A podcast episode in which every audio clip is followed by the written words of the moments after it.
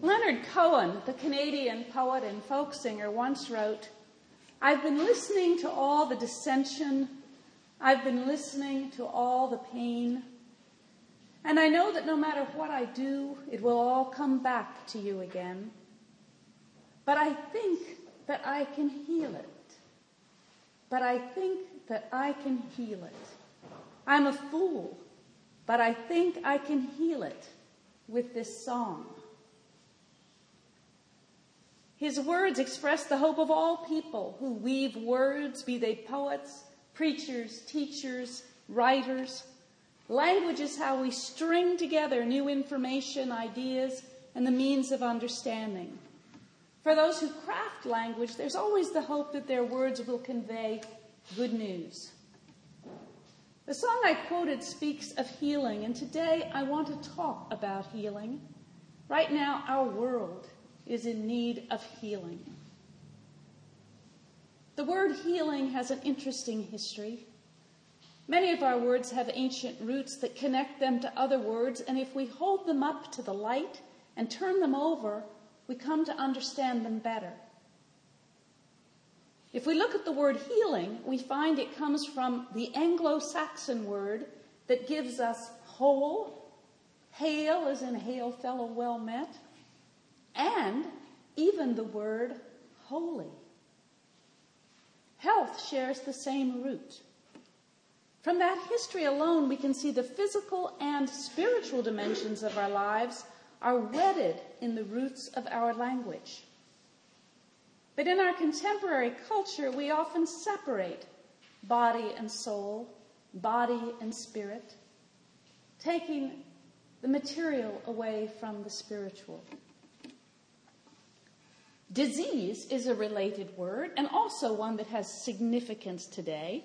It comes from the Old French and means literally lack of ease. If each of us were to pause and reflect, we'd find we have many reasons for dis-ease.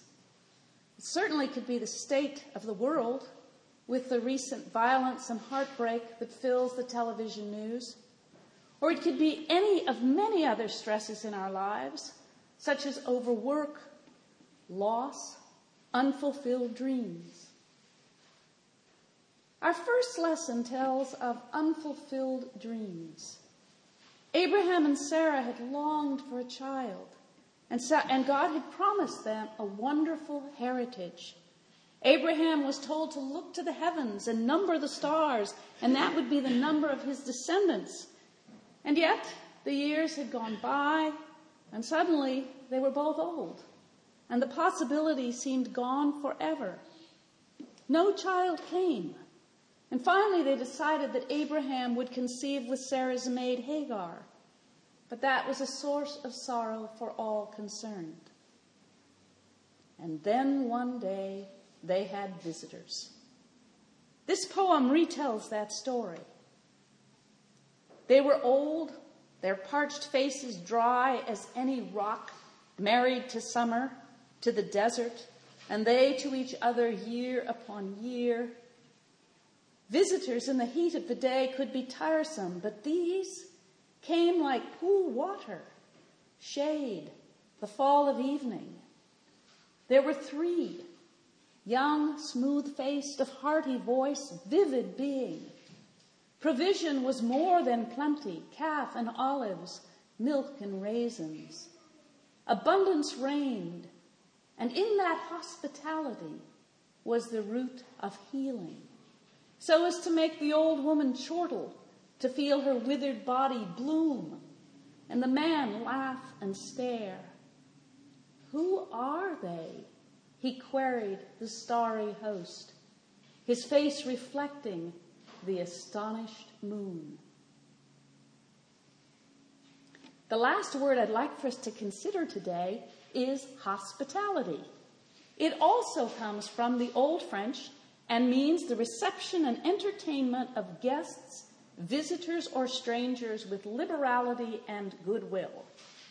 It has the same root as hospice and hospital. And these words show us clearly there's an underlying connection between hospitality and healing. And in Abraham's case, he was a gracious and humble host and was clearly entertaining angels unaware. At this time of great dis-ease in our country and in our world, people of faith struggle to find a way to heal the gulfs that separate us. Hospitality is an important component in healing, and it's something we can all do. We can welcome the strangers among us and show generosity and kindness. For Abraham, it meant that the promised child would come to him and to Sarah. And for us, it may help heal others and even boomerang to heal us as well. Our gospel lesson also speaks of hospitality and generosity. In it, our Lord visits the home of his friends, Martha and Mary, and was entertained there. It's interesting to note that once again, Jesus broke social barriers. He had dinner at the home of women, which rabbis did not usually do, and he taught one of those women as he did his disciples. Jesus would, was good friends with the two sisters and clearly comfortable with them.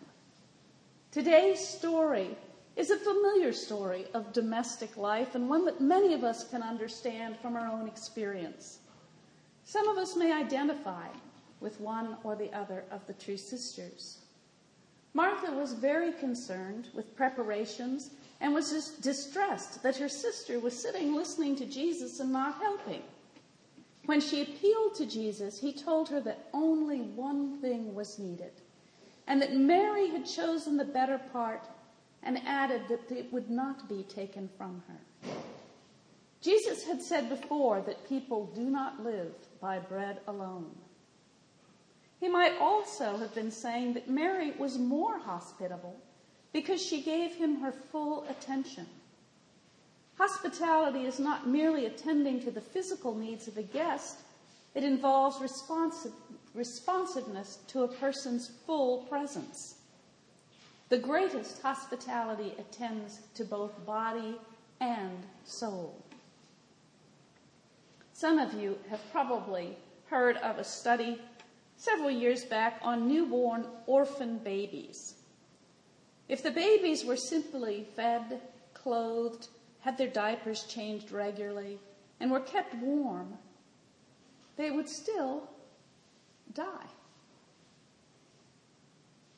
But if in addition they were held and cuddled, talked to, played with a bit, they would thrive. Meeting their physical life is crucial, but it's not enough. The spirit needs connection to thrive. Jesus said to Martha that only one thing was needed, and I'd like to reflect on just what that one thing might be. I think it's becoming in touch with the Word of God so that it begins to grow and live inside us. Not long ago, a member here at St. Luke's told me how profoundly affected he had been by Mother Nan McNeil's class on poetry. He said that hearing some of the poems, he felt that heaven had opened inside him. I think he heard his own truth in those poems, and that's what true words can do for us.